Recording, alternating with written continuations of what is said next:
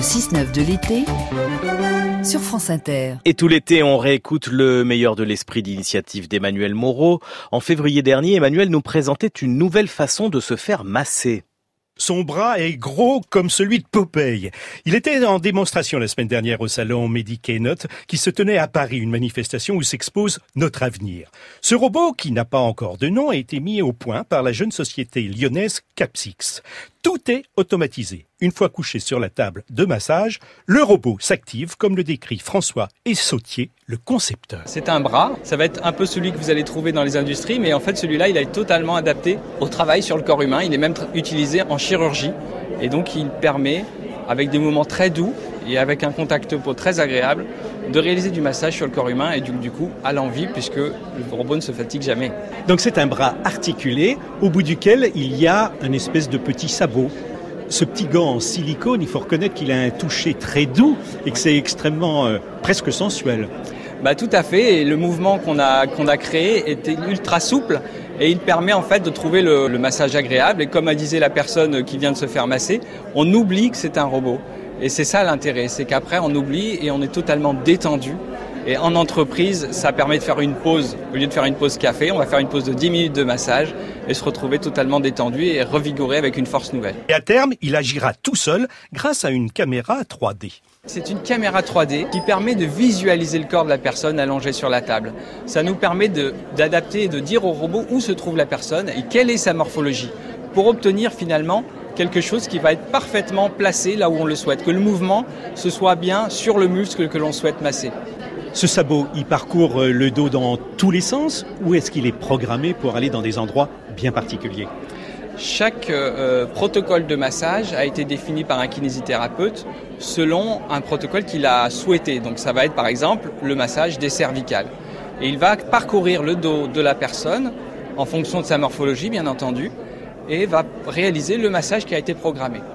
Ensuite, la personne peut moduler la force. Et on a toute une série de protocoles qu'on va pouvoir choisir et adapter sur la personne.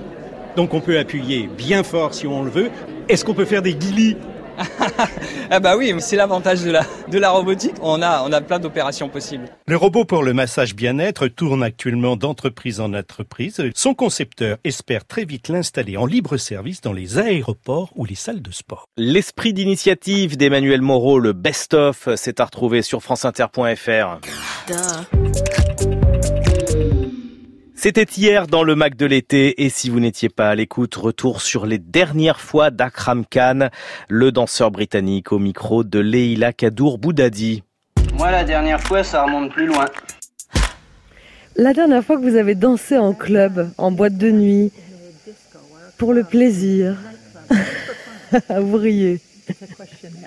Oh, oh ça, ça remonte à, à beaucoup de temps. Au fur et à mesure que je suis devenue plus adulte et comme j'étais de plus en plus connue dans ce domaine, je suis devenue timide.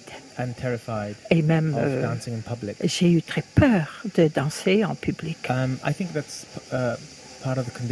C'est un peu un, conditionnement. Je pense que les gens vont me regarder et me juger. Mais maintenant, euh, ma maison, c'est chez moi que um, c'est la, la scène. Et le um, public, euh, c'est mhm. invisible. Je ne les vois pas. Je danse pour moi-même maintenant quand je suis sur scène. Mais uh, dans une boîte de nuit ou un club ou une fête euh, après un spectacle, um, ah, moi je sens que les yeux sont sur moi. Donc, très sincèrement, j'étais adolescent. Mais ça me manque. On pourrait vous entraîner au bar du Vin du Festival de l'Avignon, par exemple, à Kramkan pour essayer de renouer avec cette danse en public. Absolument, non, tu ne viendras pas. Non, non, je me cacherai sous la table. la dernière fois à Kramkan que vous avez eu envie de modifier le corps humain pour exécuter un mouvement a priori impossible. Faire plier le coude dans l'autre sens, abolir les articulations, je rêve, je rêve de faire ça tout le temps. Naturellement, je suis pas très souple. Je suis raide, je suis rapide et je suis fluide. Je suis comme l'eau, au fait, très proche de l'eau. C'est mon élément. Mais je me rappelle d'avoir dansé le jerk uh, avec Sylvie Guillem. Ça, c'est un corps. Ça, c'est un corps. Et en ce qui concerne les, euh, les deux extrêmes, elle est vraiment extrême. La danseuse étoile Sylvie Guillem avec laquelle vous avez collaboré. La dernière fois euh, à Kram Khan, que euh, vous avez euh, pleuré en voyant un artiste, que ce soit sur scène, sur grand écran, pendant un concert? Ah, je viens d'un festival à Stuttgart euh, il y a quelques jours. J'y étais et j'ai vu une œuvre que j'avais jamais vue. Peut-être. Qui s'appelle Peut-être, intitulée Peut-être. De Maggie Marin. Uh, uh, et là, j'ai pleuré abondamment. C'est une œuvre extraordinaire qui, euh, qui, a été conçue dans les années 80. C'est une œuvre très profonde.